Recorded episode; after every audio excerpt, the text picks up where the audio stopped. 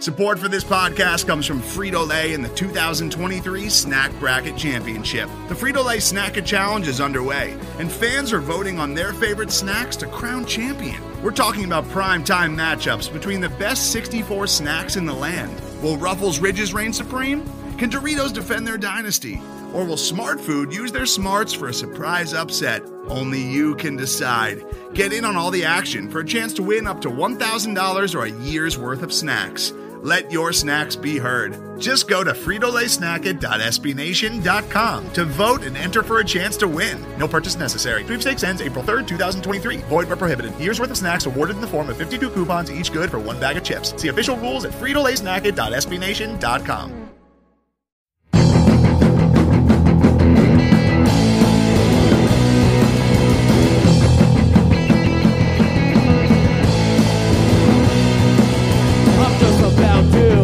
Royals Review Radio. I'm Max Rieper, the editor of Royals Review.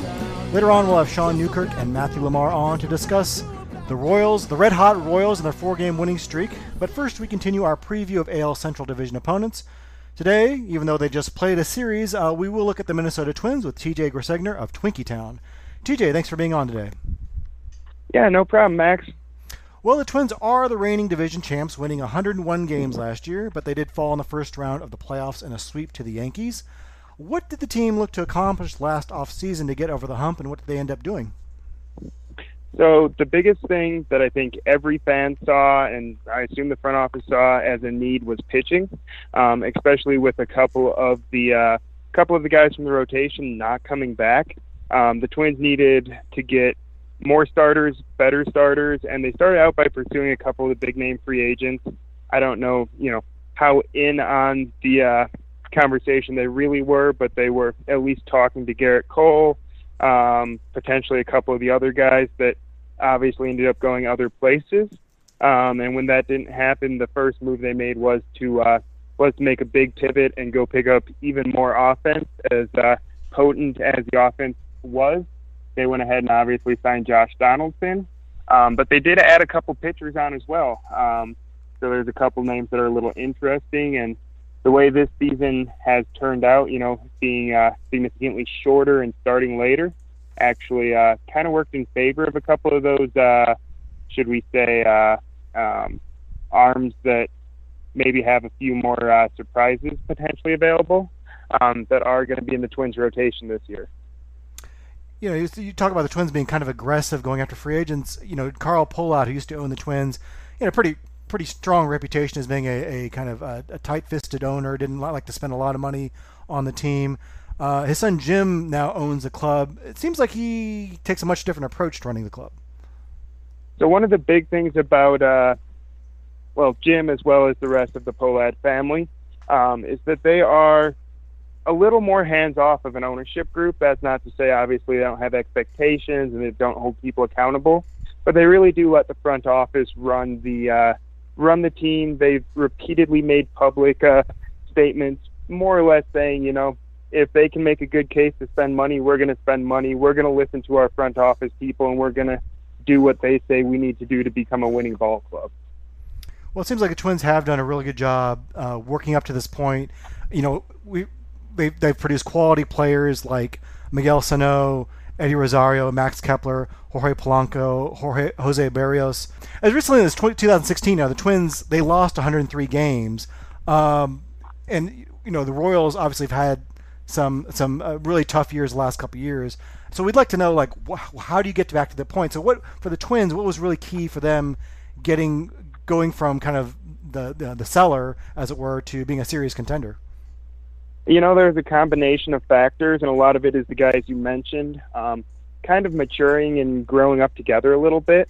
Um, in 2016, of course, that was that uh, 103 loss ball club, one of the one of the worst seasons that I've uh, had to put up with, and I watched this team through, you know, the the worst years of uh, the 90s. And anyway, um, the big thing, 2017, they were that surprising wild card team with really the same core they have now and that was kind of that hint of what was to come. Um, of course, 2018 was a little bit down, cost Paul Molitor's job, so we had a new coaching staff come in, which I do think the new coaching staff was a big part of it.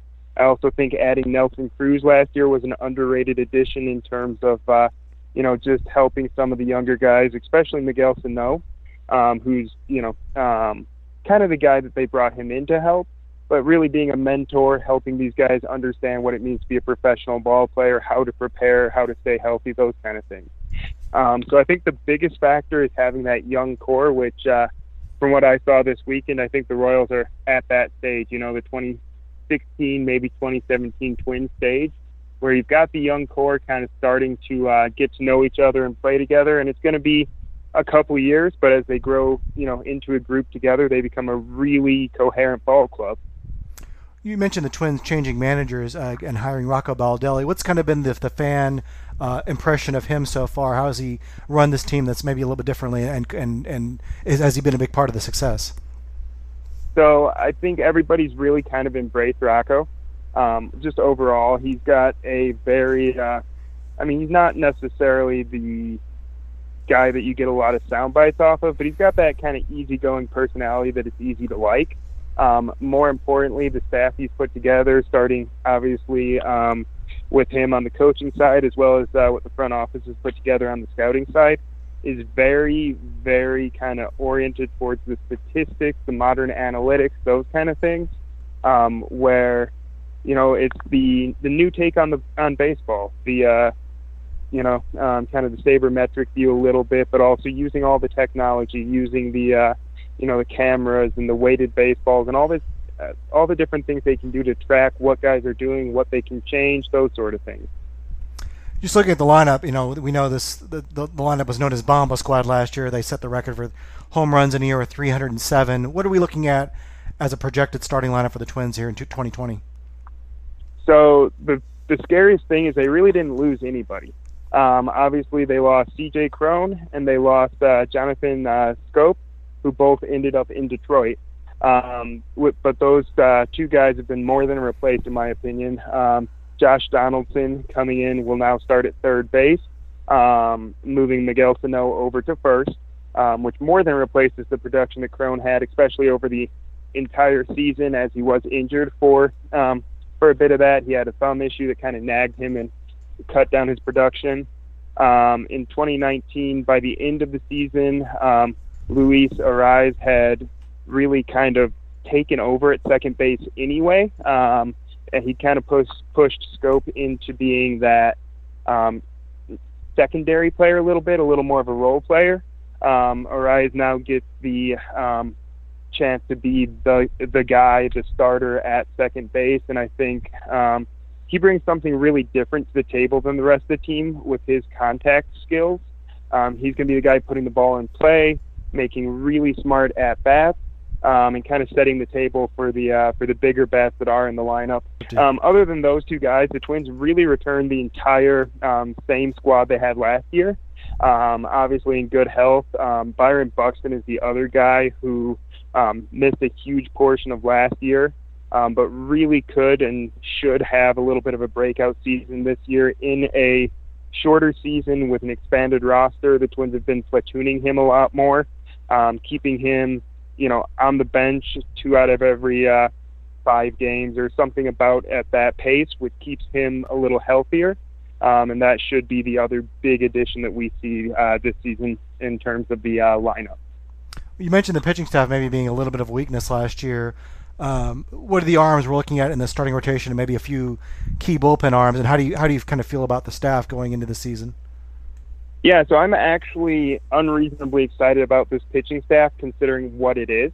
Um, and that sounds kind of odd, but um, the two uh, starting pitchers that the Twins returned from last season's rotation, of course, uh, Jose Berrios and uh, Jake Odorizzi is back on a qualifying offer. So he's uh, once again pitching in a contract season, um, but was really turning into something kind of special last year. Maybe not that you know typical ace, but at least kind of that one A guy that the Twins have needed.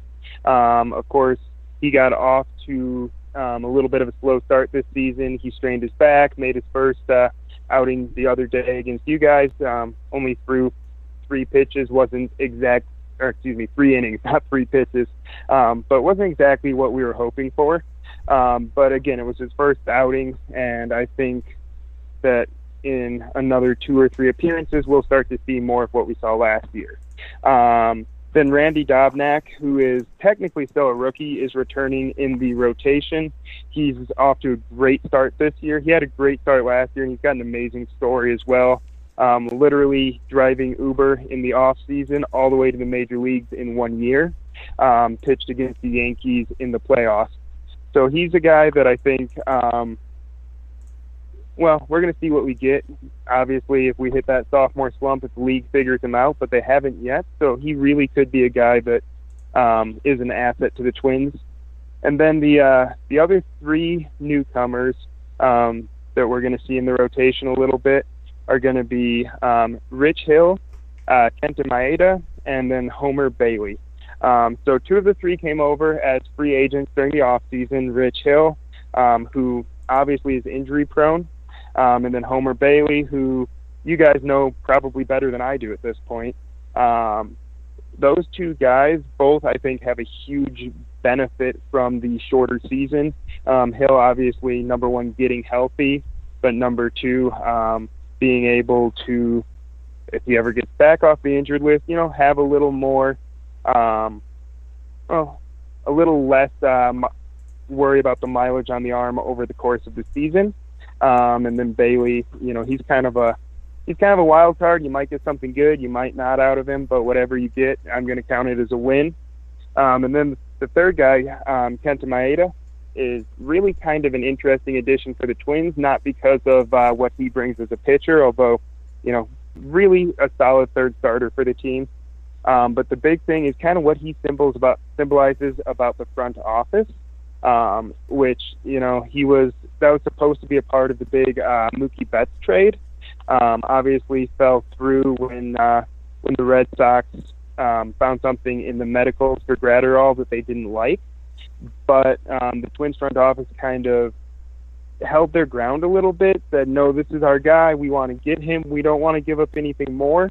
Um, and really just kind of played with the big boys in a good way um, at the trade table, which is something we really haven't seen, honestly, since uh, probably the trade that brought um, Joe Nathan to the Twins back in the early early part of uh, the 2000s.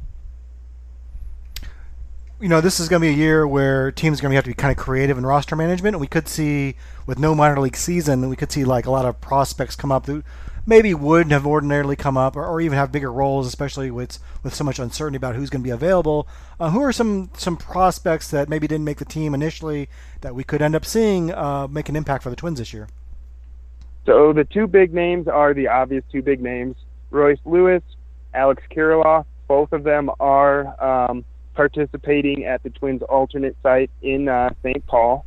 So either one of them could conceivably be up in Minnesota at any time. Um, I don't know that we'll necessarily see those guys, partly due to uh, positional fit, partly due to the fact that if the Twins did want to have them up, I think they might have done it already.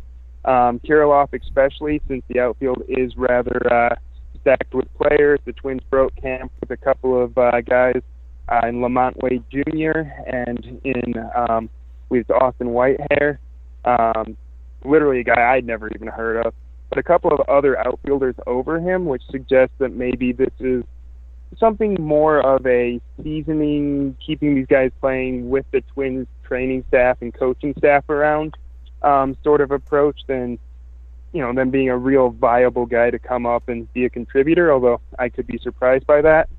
Um, the guys that will contribute this year that are more in the prospect pool are maybe half a tier down. Um, obviously, the rookies I've mentioned are going to be kind of a kind of a big one to watch. Um, another one is uh, Jorge Alcala, who's a re- he's a reliever, um, throws you know 90ish plus miles an hour. Um, he's already uh, been added to the bullpen for the Twins. They've also got um, a couple other guys as far as um, you know that second second tier pitchers that could come up. Um, for starters, the guys I would definitely watch would be uh, Lewis Thorpe, who has had a real, really rough season. Obviously, uh, you guys saw it last night with the uh, home runs, but with that rough season he's having, his velocity is down. If he can figure that out, um, he could be again somebody that the Twins look to as a member of the rotation in the very near future. And then Devin Smeltzer, kind of a classic crafty lefty, another uh, another rookie that's pitching out of the bullpen or in a spot start role right now. Um, that could be a part of the future. He's more of a probably fourth or fifth starter, but could be one of those guys that hangs around in the majors for virtually forever, just because he's a left-hander that can throw the ball 90 miles an hour and usually locate it. So the, I assume the fan expectations are pretty high for this club, especially after the success they had last year. But what, what in your opinion, has to go right for them to make a serious run at a, at a title this year? So the biggest thing that has to go right is people have to stay healthy. Um, we're already seeing this, the uh, starting rotation get decimated um, by injuries, and it was it's a little bit of a kind of uh, bubblegum and baling twine sort of uh, rotation to begin with. So with uh, Bailey, Hill, and Odorizzi all out with injuries, um, that's been a big factor in you know the four-game losing streak we've seen has been the pitching just uh, not being there, and not getting the length to protect the bullpen like you know you would hope for. Byron Buxton, I already mentioned, he's another guy who hasn't been able to stay healthy, um, as well as Miguel Sano. Both of those are guys the Twins are really, really counting on uh, this season, not only to be healthy, but to kind of prove that the last year or two, when they were healthy and they were playing, um, that they continue to grow and become, you know, better ball players. Um, and again, you know, depth is big. Depth is a big thing, especially this year and uh, especially you know we dodged a real bullet after playing the Cardinals. Um, nobody on the Twins managed to get hurt or excuse me get sick. Um, even after the Cardinals popped what was it nine or ten or sixteen or however many positive tests now. So that was a real uh, that was a real scary moment for Twins fans, just from the perspective of are we going to be able to play? Who's going to be able to play? Yeah, I can't even imagine being a St. Louis fan or a Miami fan right now and watching that, and then of course, you know, the other side of just wanting your guys to be okay and not wanting to see anybody, you know, seriously sick or anything like that. Well, yeah, I think that's kind of what's looming over everyone this year is just keeping these guys healthy and, and finishing the season uh, with some semblance of a of major league season this year. And we'll have to see how the Twins do. I mean, they certainly have a loaded team, and this looks like this could be their year if things go right. Uh, and it certainly we'll, we'll keep our eye on. And the, I know I know the Royals fans will get a, a lot of looks at the Twins this year as they what one sixth of their schedule is made up of the Minnesota Twins. So uh, if you want to keep up with the Twins, you can always follow TJ's work and other news and analysis over at Twinkie Town. Uh, TJ, thanks so much for being on the show. Hey, thanks, Max. We'll stay in touch and uh, you know talk again soon. All right. Most of the time, we talk about tech in terms of a handful of gigantic companies like Google, Meta, and Apple. But some of the most interesting stuff we find online is the product of a single person. When you're working on your own, I think there's this beauty of being able to come up with an idea and then implement it then in that moment. You don't have to have permission from someone else, there's no red tape. In the Vergecast series Solo Acts, we'll get to know these people, the tech they use to get stuff done, and the obstacles they face trying to compete with the giants. Some people that I talk to and my friends are like, you know, your competitors are Zuckerberg and Musk. Like, aren't you kind of like afraid of that? Every Monday, our friend Ashley Esqueda will be curating and hosting these interviews and sharing with us what she's learned. I can't believe the McRib locator was originally a tornado locator. Right. Pretty wild. Listen to our Solo Acts miniseries now in the Vergecast feed, anywhere you find podcasts. And joining me now is Shaun Newkirk. Sean, how are you doing tonight? Good, good. We're uh, man, it almost feels like we're halfway through the season, and yeah, both both it's actually kind of good timing because it's August and that's a little bit more than halfway through the season, but it just feels like also like you know we in 60 games every game is really precious. So yeah, I mean we're rolling along. Especially when you're like the Cardinals and you've only played like five games yeah. all year. Uh, yeah, but yeah, they'll hit the one third mark for the season, I guess, this week. So yeah, the season's kind of really moving along, and uh, here to also here to join uh, to talk about the season is Matthew LaMar. Matthew, do you feel like we've already played a third of the, the Major League Baseball season? Man, it's well. So, so what happens to me every year is that we get started in baseball, and then like we blink, and then all of a sudden, like two weeks have gone by, and we have like all this data and all these games that have been played. Uh, but the difference, obviously, is that previously it was just like, okay, yeah, all these games went by, we've still got way more to go, and now it's just like, wait a minute, we're almost twenty five percent of the way. No, we are twenty five percent of the way. We're almost thirty percent of the way through the season, which uh, I don't think we will be ready for it to end when it ends, but uh, it's it's certainly very weird.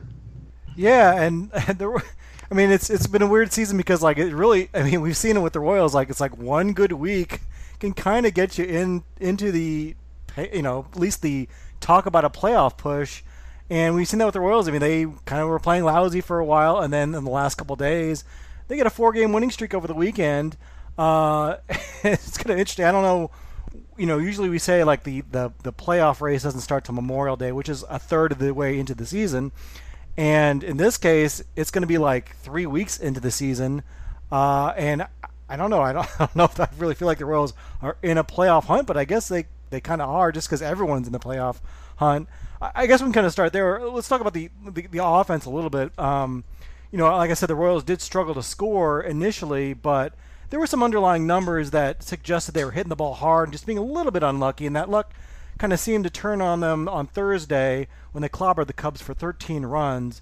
Uh, and going into Sunday's games, you know, their offense wasn't too bad. It was actually middle of the pack, uh, seventh in the league in runs scored per game, slightly above league average. Uh, Matthew, you wrote an article this week saying that the offense both is and isn't a problem. What exactly did you mean by that? Yeah, so I mean, uh, they've first of all like you said they've improved quite a bit in, in a short period of time. So they've gone from being like really bad to you know respectable. So so that's nice. Um, but what i meant with that what i meant by that was that um, the royals have a lot of what i would call stopgap players.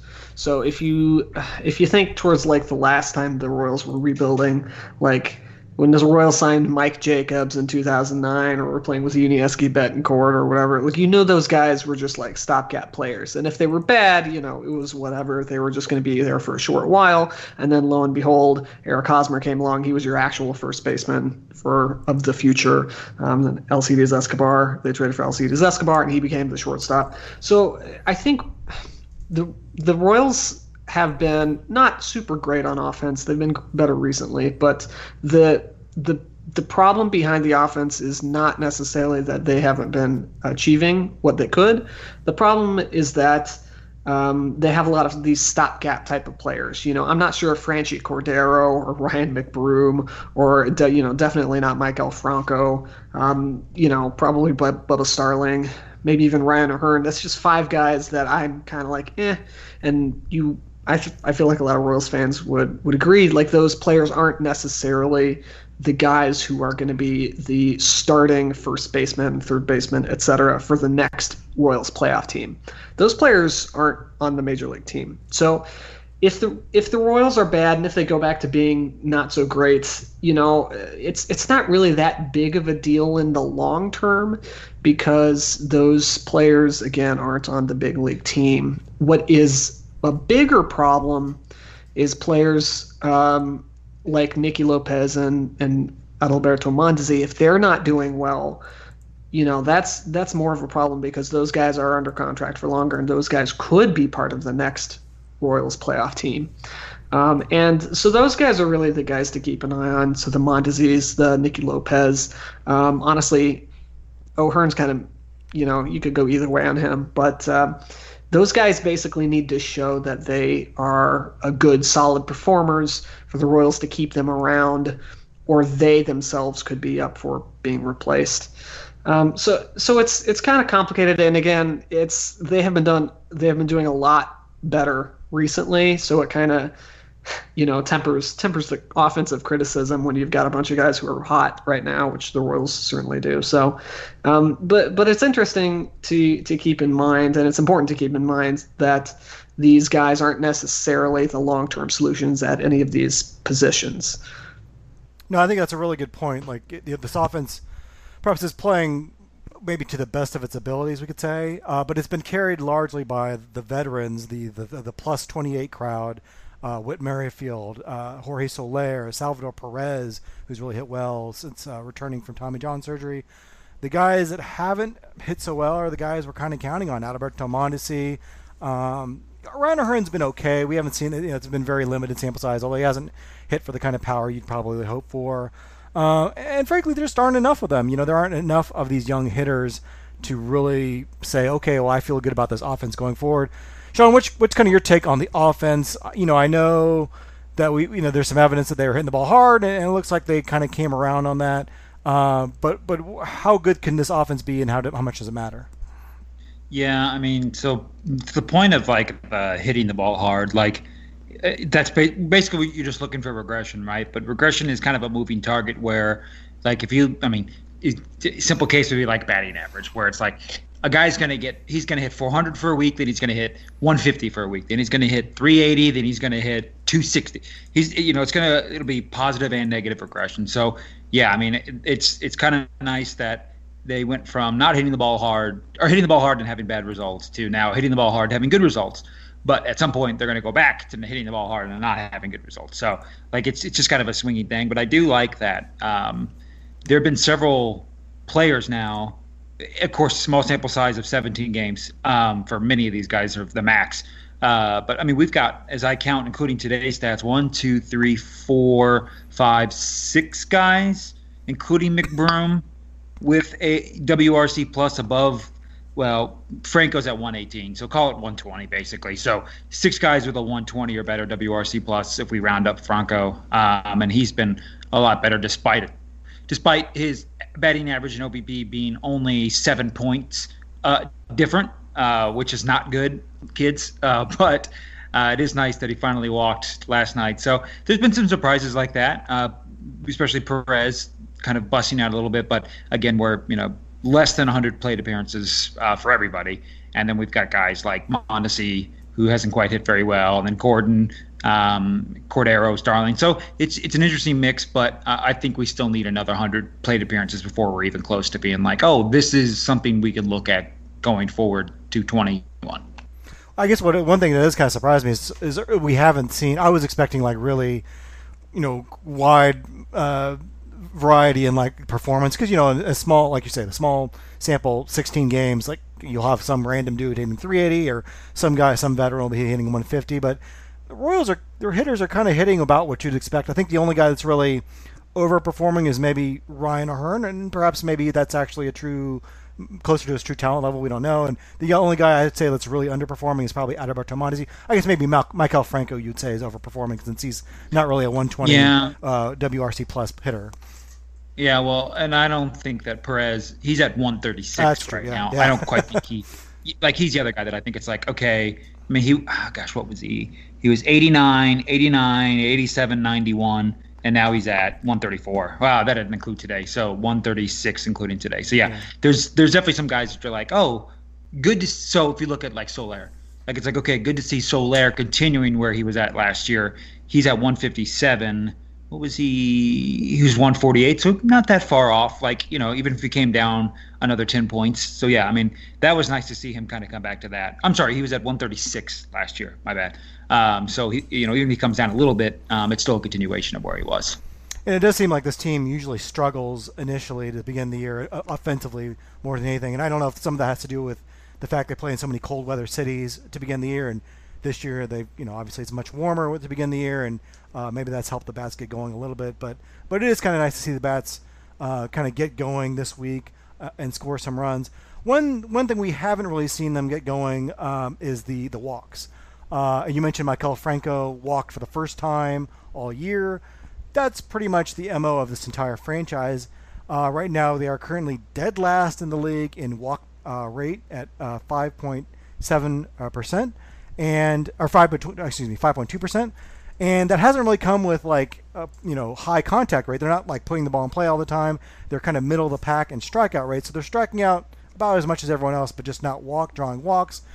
Sean, why is this always a, an issue with this organization? I mean, this really goes back even before Dayton Moore, um, but it seems like this is a franchise that just doesn't want to draw walks, and uh, yeah. I, I, I don't know like I guess we just shouldn't be surprised with this with the personnel that they have, but Um, it seems Yeah. like that's always going to be what holds them back a little bit, right? Yeah, and it's kind of funny because like you mentioned, so like you think like, oh, the Royals are now.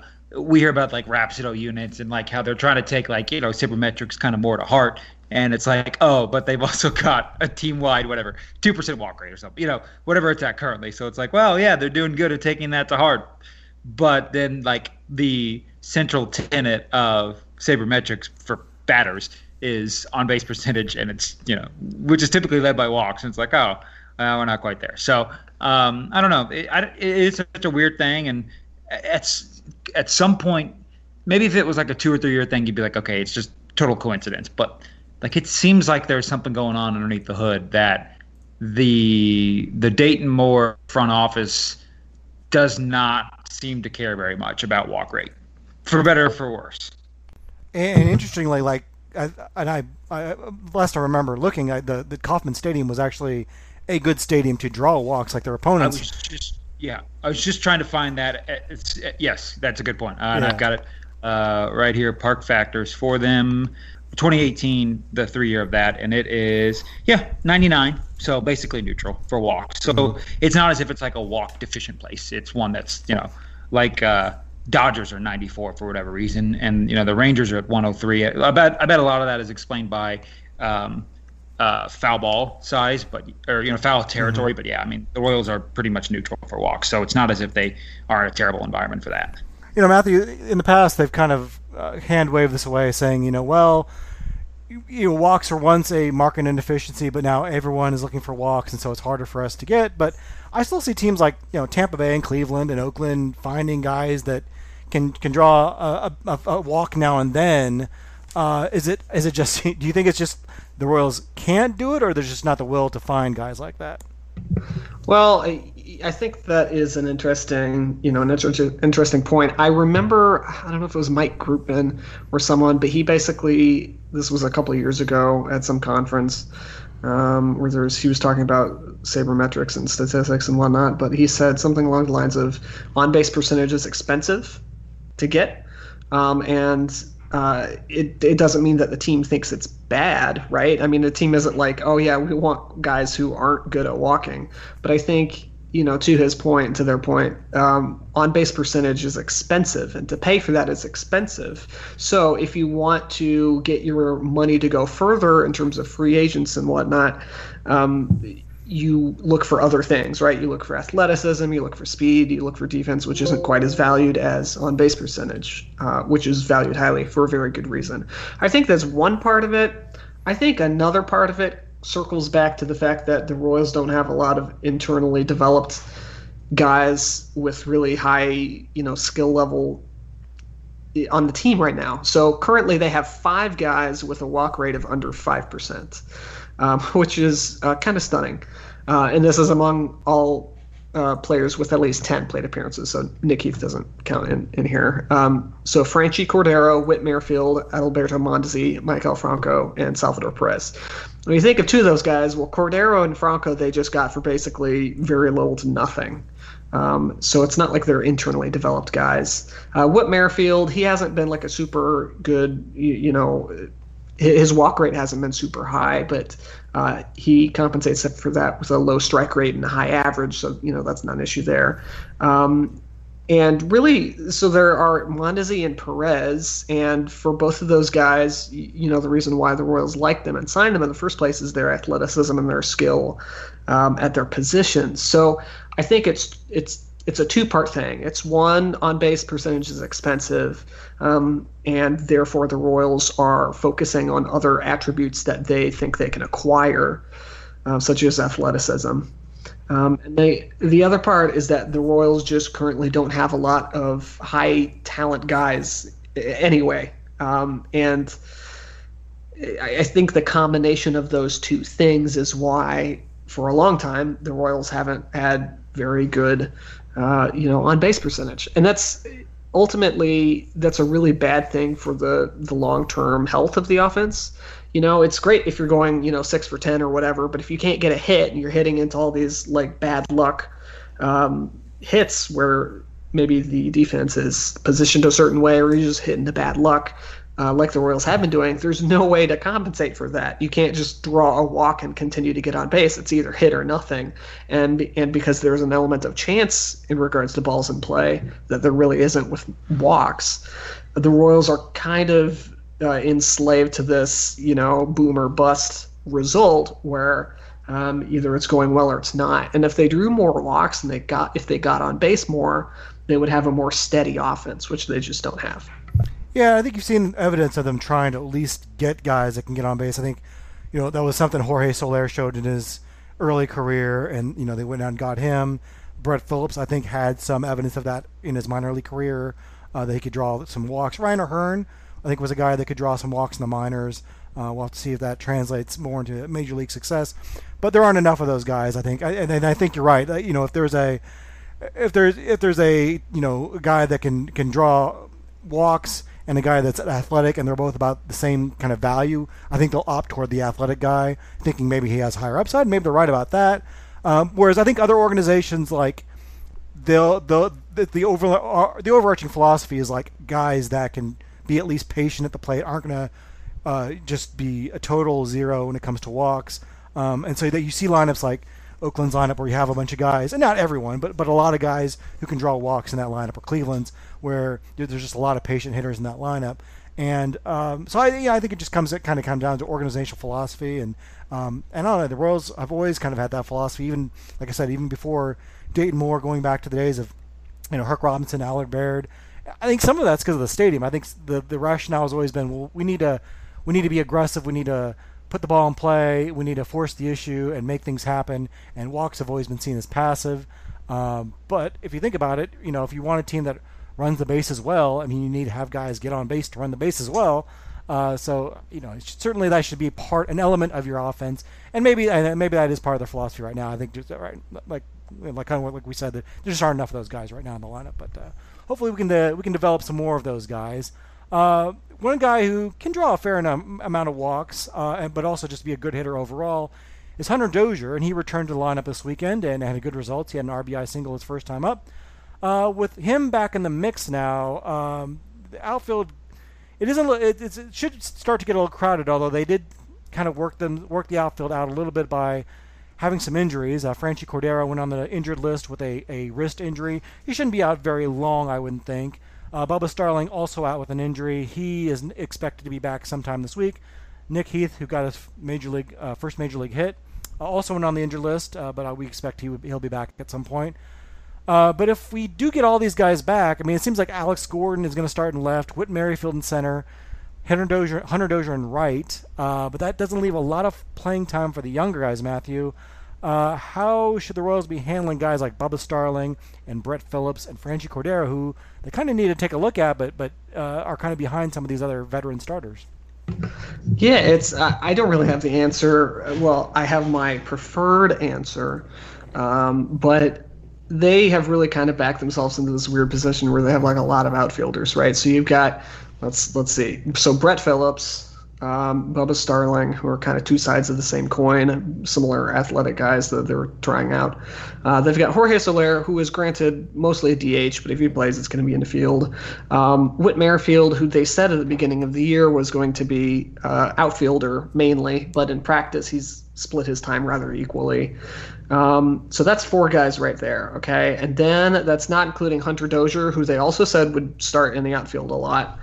Um, and then there's Alex Gordon. There's six, and then you have uh, Franchy Cordero, who they acquired. at seven, and then you have um, who am I missing? Nick Heath, who's who's eight, um, and that's just a lot of guys to try to get playing time when there's three outfield spots and only 28, uh, you know, spots on your roster at all.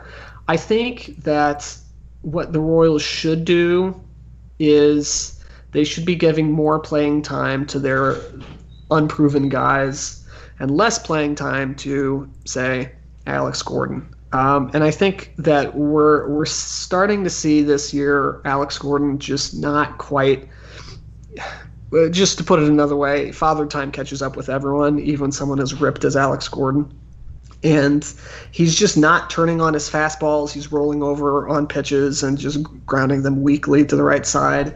Um, and you know he had a little bit of a mini resurgence the last year or two, um, but even then he didn't hit league average. And this is a six-year-old, uh, a 36-year-old outfielder um, who's been around for a long time and who never had really like the the most supreme offensive skills. He had a lot of good offensive skills, good eye, you know, pretty good power.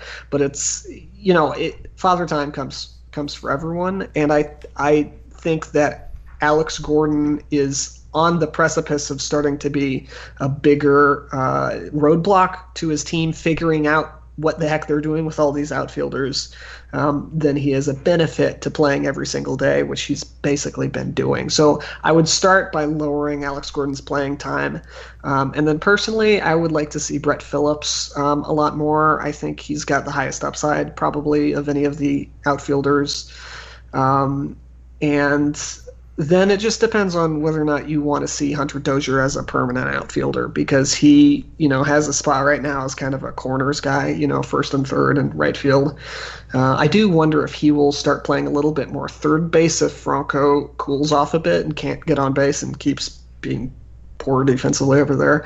So uh, that could work itself out. They've just got so many guys that you want to find them playing time, and that's not even considering the possibility of Kyle Isbel and Khalil Lee. Well, that's nine guys, nine outfielders right there. And so at the moment, they are.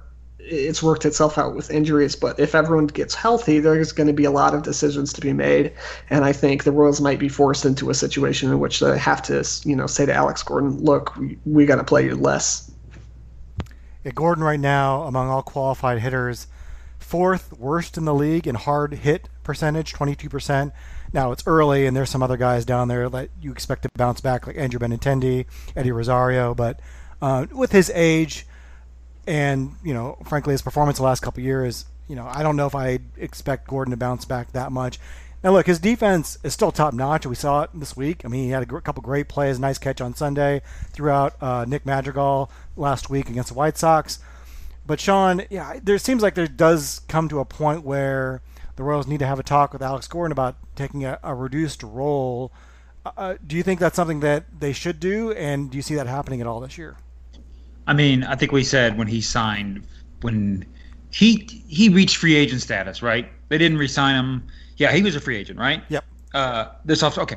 Um, yeah, I think we said when he when he signed with them, I was I was thinking he might have ex- done a one year extension, but when he signed with them, I think a lot a lot of us, at least I was myself, saying like, oh, I mean, we're so happy to have Alex Gordon, we love him as a player and everything he's done, but it's like, you know, it wouldn't have been the best, it wouldn't have been the worst thing to see him just kind of ride off into the sunset after last season, um, which he struggled a bit, and so it's like, man, like he is if there's a couple guys, if there's like a Mount Rushmore of like Royals 2000s players that like you don't want to see struggle, it's Alex Gordon's on there because it just like it just stinks to see a guy that we all love like do poorly. So it's tough to be like, hey, think like, oh, you need to have a reduced role. Um, but no, I mean, I think he's gonna always just be kind of out there because um, obviously they love him defensively. He made a really great defensive play today um, as well. Today being Sunday, um, so yeah, I, I, don't think they're gonna. I'd be surprised if they did a reduced role, but I think Alex Gordon, being how great he is, he would accept that role if they came and said, "Hey, you're gonna just kind of, I don't know, be our defensive replacement and um, you know hit a little bit, but we're gonna try the three younger guys out there." Yeah, I tend to agree. I do, I do want to see kind of the younger guys out there in fairness, Mike Matheny has been pretty creative in his lineups. Uh, I think he's had like 16 lineups in 17 days. Um, but he's gotten you know, he's created an outfield spot by having Whit Merrifield play at second occasionally, especially uh, to sit Lopez against tough left-handed hitters. He's had Dozier play first base. Uh, he's had uh, you know rotated guys at DH a little bit. So you know you could be a little bit creative about uh, finding guys playing time out there. Uh, and you know, I think Gordon still does have value. And it's not like look, it's not like he's getting pushed by top 100 prospects, you know, at the age of 23. These are 25, 26, 27 year old guys who, frankly, have are kind of on their last um, their last real chance of being a regular. Uh, but you know, this is their chance, and I kind of like to see what Brett Phillips and Franchy Cordero I don't know so much about Bubba Starling. I, I, feel like the ship has kind of sailed on him. I know that he's changed his swing, and, and we keep hearing about a new approach, but um, you know he's 27. Uh, he's not a young buck anymore. But uh, I think there is a little more we can see out of Phillips and, and, and Cordero. I think Cordero, especially, to me, he's the guy that has the highest upside. I, I see what you know. I see the upside with Phillips too, but I think Cordero, yeah. just because he's been hurt the last two years, we haven't really seen what he can do. You know, it's more like the mystery box. You know, like we just don't know what he what he has. Whereas Phillips, I guess there's some of that because he hasn't done it at the big league level, but but uh, you know, at least he's played the minor league baseball and he was fine. You know, he wasn't, I he wasn't setting the Pacific Coast League on fire or anything.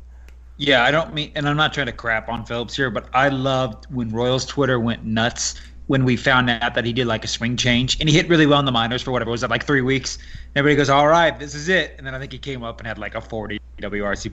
It just was back to normal. He's yeah. like, wait, what did he change? And yeah. So anyway, I, again, not to crap on him. I just was thinking about that. Well, and he could. I think for a lot of these guys too, it's it's hard to get in a groove when you're kind of playing sporadically like this. And I don't know if it's yeah. something where they just need to say, okay, Brett Phillips, you're a right fielder for the next month. Let's see what you can do. And and that would at least give him an extended period of time. But you know, I don't know. It's he's he's gotten some chances and he hasn't really impressed yet. So we call that Richard Lovelady uh, syndrome, uh, where you're not allowed to play more than two games that are you know in a row. Yeah. Well, one speaking of Phillips, one guy, the guy he was traded with, Jorge Lopez, uh, his time with the Royals has come to an end. He was designated for assignment this week. Uh, the Baltimore Orioles claimed him off waivers. Uh, if that tells you any kind of state of the Orioles pitching staff right now, Jorge Lopez, uh, you know, he acquired the Mike Moustakas trade back in 2008.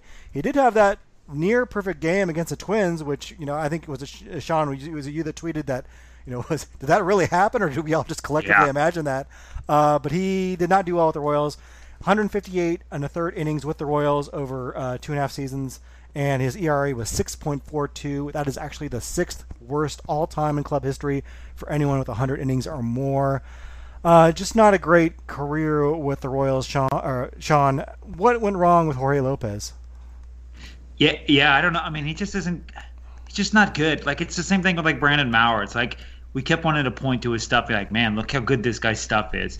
And you know, I I don't think Lopez ever had like necessarily blow you away stuff, but you know, he had kind of a light fastball, really kind of good breaking ball with movement. So you're like, okay, this guy's got the the the base of physical tools and um, potential production. But then it's like, yeah, I mean, it just wasn't good. I I, I don't even I, I don't know. I don't know how how you could put it any other way than he just was not a particularly good pitcher. Um, and the same thing with Brandon Maurer, he just was not good. Um, so you know, I'm I, I I don't ever want to root for a player to do bad, um, but it's it's uh, was it, I, it's just baffling how bad he was, and it's like okay, you know. I'm glad that I, I, it was nice that they gave him a shot, but I'm glad to see that he's no longer on the team because at this point, you know, he let him be someone else's kind of problem because um, he just was not good. I mean, I don't know how else you could put it. He just was terrible, you know. Yeah, he'll be an interesting project. I think if if there was a, a, a pitching staff, a pitching coach who maybe could unlock that potential, I think there is something there. It's just he he needs to, I guess, the right environment for it to happen, and it wasn't obviously here. Someone mentioned that um, the Orioles are. Gosh, who was it? Uh, I can't think of who the Orioles beat guy is, but someone mentioned that they were going to try to use him as a long, longer reliever. And did he really ever have that role with the Royals? Obviously, he was a starter. He had some bullpen usage, but did he ever come in that Glenn Sparkman kind of role kind, at all? I think kind of at the end of last year, but I thought he did. Yeah, too. it wasn't like an extended look. I always thought that he his fallback, like a lot of guys, I feel as, as starters, is kind of like your short inning reliever who can just ramp yeah. it up for an inning. I don't feel like we ever really saw that. I don't know if maybe there's something that in him that they thought that wasn't a possibility. You know, I think kind of what hurt him is that they they always seem to need a starting pitcher, and they kind of kept putting him back in the rotation. Yeah, you know, kind of like we need you to start, even though you're not very yeah. good. Well, and as a reliever, uh, at least with the Royals, um, he had a pretty dang good a nine uh, strikeouts per nine. Now, per nine stats for relievers are tough, but they're easier to explain than percentage. Um, he had a nine K per nine and a 2.6 walk per nine. Those are pretty good numbers. I think those would be average or better for a reliever. Well, you know, it's been about two years now since the Royals acquired Jorge Lopez in the trade uh, with Brett Phillips from Mike Moustakas, and you know Lopez is now gone. Uh, Brett Phillips, I think best case scenario is, is like a fourth outfielder or maybe a platoon guy, and you know he very well could be out of the organization by the end of the year. So Matthew, looking back now at the Mike Moustakas trade, how do you assess it? Like, was it a good trade for the Royals to make? I think well the Royals were right in trading Moose in the first place, um, but I think their um, recent trades have been. Um, so what they have done is they have focused on major league ready uh, guys, um, and by doing that, they're uh, sort of uh, lowering the ceiling on the type of guy they get. So rather than getting a more risky a younger minor leaguer who has way more upside, what they have been doing, and this has been true, you know, going back as far as the Wade Davis trade, right? So they traded Wade Davis for um, Jorge Soler. Now that's worked out for them, but that's an example of, uh, you know, they traded a guy for someone who at the time was really flawed, and yeah, he was major league ready, but they could have traded Wade Davis for, you know, maybe a, a blue chip prospect who. Um, would have done better. And this is just sort of a, a pattern that Dayton Moore has done, where he has traded um, uh, Kelvin Herrera, I think, was was another one where, um, you know, rather than trading Kelvin for, um, you know, minor league players with upside, he opted to trade for guys who were ready to contribute, quote unquote, now, which. Um, the, those types of players that are available in those deals mean that those players are flawed or unproven or just have a lower ceiling in general. And sometimes it works out, like Jorge Soler, as it does with every trade. Um, but I think that it's just kind of an example of of the Royals kind of punting on upside um, in exchange for uh, just some some players who can contribute now, and that's not always the best move. Um, but I, I do think that Brett Phillips, um, you know, has has a future as a Royal, um, and I think that because like if you look at his defensive numbers, he's like pretty across the board ever since he he has you know played in the major leagues uh, and with his amount of uh, sample size. Um, he is one of the best outfielders in baseball, and that's not really an exaggeration. He's extremely fast, and he has a ridiculous arm. Um, that's he's very accurate. So he he really truly is one of the best outfielders in baseball, um, and that's not really something that we've seen from Bubba Starling so far, right? I mean, like Bubba Starling is an example of someone who you're like, oh yeah, they're a great fielder, but he hasn't really shown it so much in the major leagues. Uh, he's sort of I don't know whether or not that's because of uh, his reputation or whatnot, but uh, Brett Phillips has the numbers to back it up, and I think that for a defender that's that good, the offensive uh, level that he has to be at in order to contribute and stay on a team is is lower. So I think that you know Brett Phillips could kind of be like a Jarrod Dyson type of player for the Royals um, if they let him do that. Um, and we'll we'll see. I mean, he's he's gotten a little bit more playing time lately, but he's he's a guy who draws a walk. He's got a career 9.4% walk rate, which is really good um, for a guy like him. He's got a little bit of pop, career 141 ISO. Uh, that's isolated power. Um, you know, that's not bad. His his average is kind of low, um, but.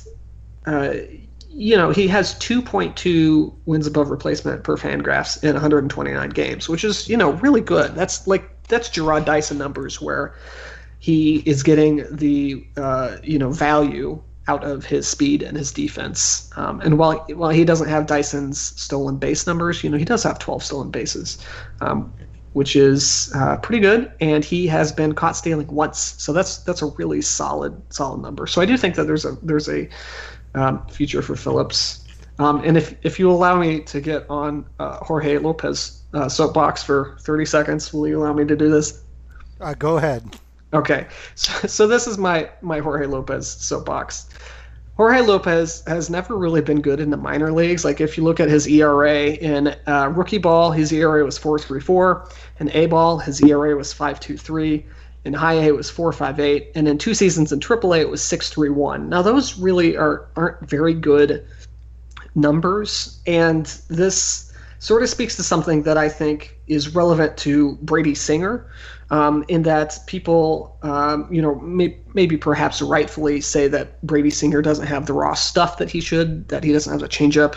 But ultimately, when it comes down to it, a pitcher's job is to pitch well and get outs. And no matter how good your raw stuff is, you know, Brandon Maurer, Jorge Lopez, there are certain factors at play that you may not be able to overcome. You know, whether or not you're leaving, you know, giant um, cookies in the middle of the plate or whatever.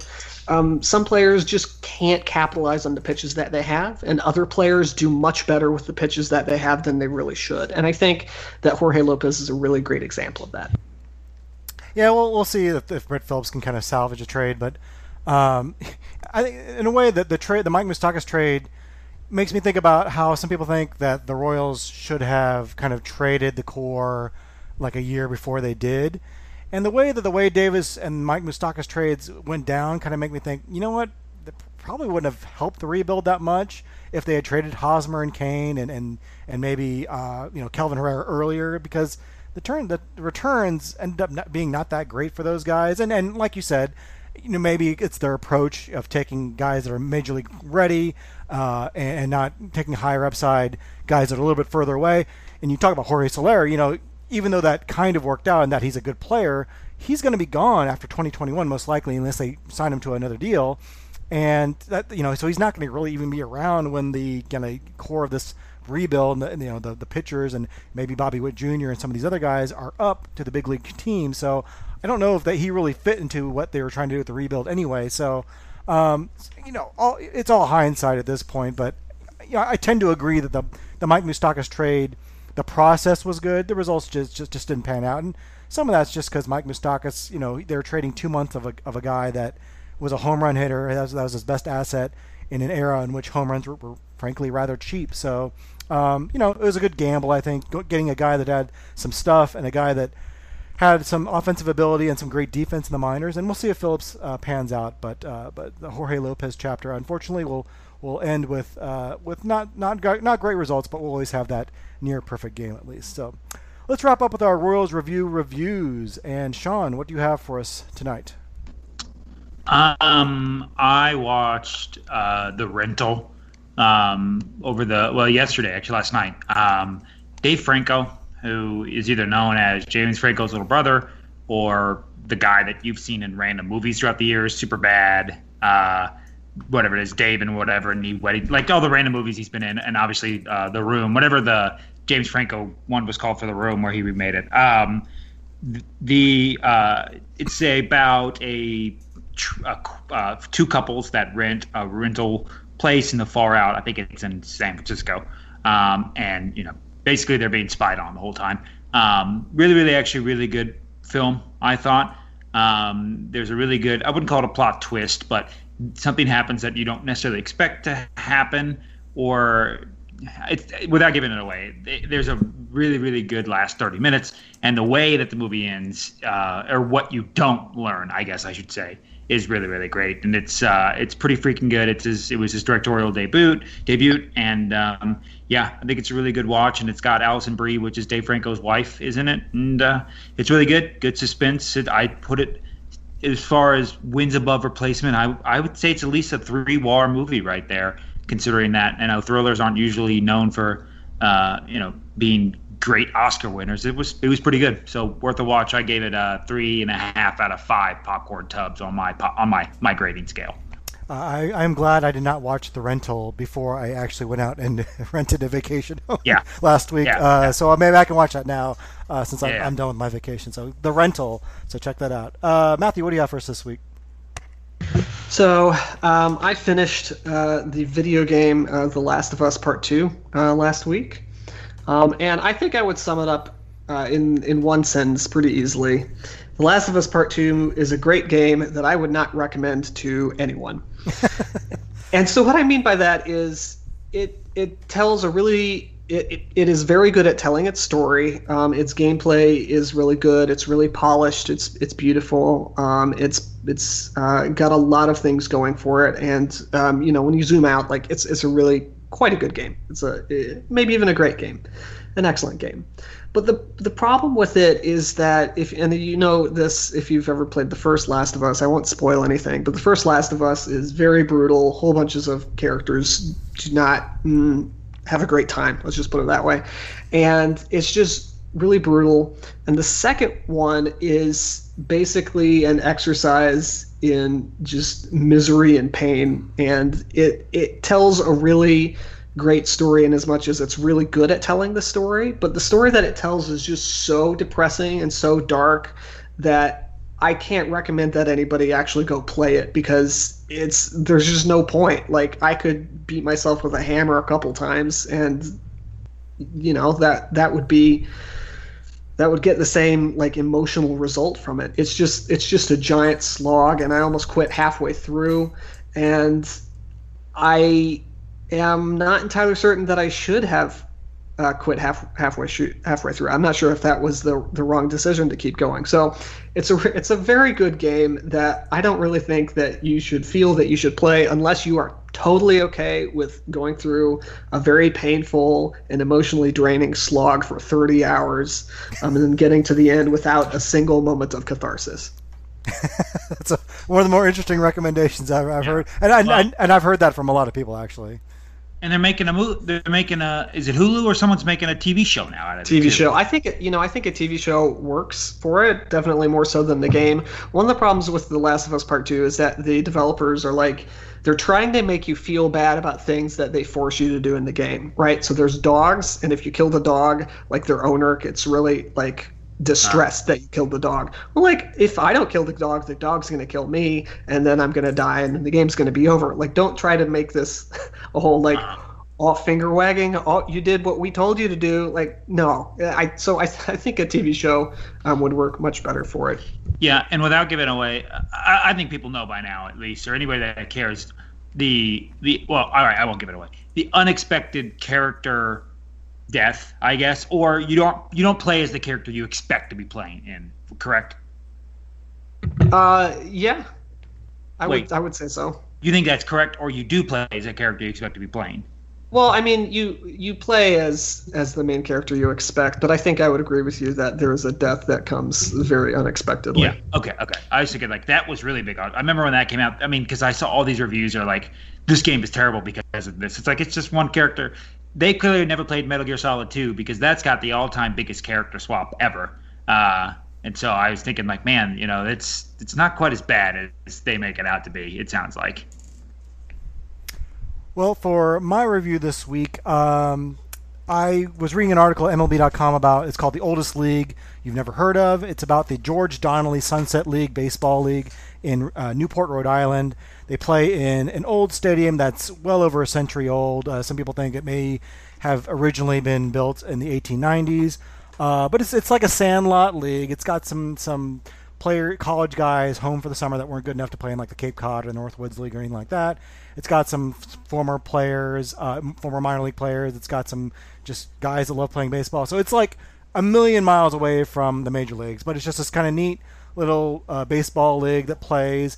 Uh, actually, my, my former college roommate plays in a similar league like this in the St. Louis area, where there's just guys that just love playing baseball. Um, and you know, it's a high quality, high quality like for us, like it's like for amateurs, it's high quality baseball. Um, but you know, certainly a million miles away from from like even the minor leagues. Uh, and, and I also been reading, I was also been reading um, uh, the the only rules it has to work by Ben Lindbergh and Sam Miller, which is about the Sonoma Stompers and how they got to, to run that team. That's a an independent league team that it's at least a professional and the, the, players get paid, but they get paid so little money that it's it's hardly professional at all. And and those, those two, uh, the, the, article and book that I read this this week, um, just kind of reminded me how great independent baseball is and how, how great like lower levels of baseball is. Not necessarily in the quality of play, but just like the fact that there are people out there that love baseball that much that they're kind of willing to uh, play, you know, 12 12 phases away from big, the big leagues, or even further than that, uh, 12 steps away from the big leagues. Uh, and, you know, people say football is the most popular sport in America, and it is. Um, but it's really big time football. It's the NFL. It's like big time programs. You know, there's no minor league football, and any attempt at it has usually failed. Um, a lot of small college football teams don't draw very well, but baseball seems to draw. You know, no matter if it's a big league team or a minor league team or even college baseball team. Yeah, they don't all draw draw that well sometimes, but people are still willing to go out and see an, a ball game, even if it's players they've never heard of and players that, that aren't anywhere near major league quality.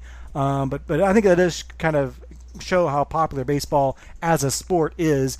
Uh, and so I, I, know a lot of these teams aren't playing this summer, and a lot of them, unfortunately, are probably going to go under out of business because of this year. But hopefully next year we can get baseball back next summer and uh, if they if we do and if fans can attend games I, I would highly urge you to go out and check out a, a minor league game or an independent league game uh, like the T-Bones out in KCK or a college baseball game or one of these low-level sandlot games because um, I think you know you're talking about guys who truly are playing for the love of the game, uh, not because they're expecting to make millions of dollars. And to me, that's kind of kind of the purest like uh, purest form of the game. So uh, definitely check out amateur baseball and, and low level uh, minor league baseball when you get the chance. So that'll do it for us this week. Uh, thanks again for TJ Gorsegner at Twinkie Town for being on and telling us about the Minnesota Twins, and thanks to Shaun and Matthew for being on the show. And many thanks to our readers and listeners for visiting our site, and we'll talk to you next week. Hey!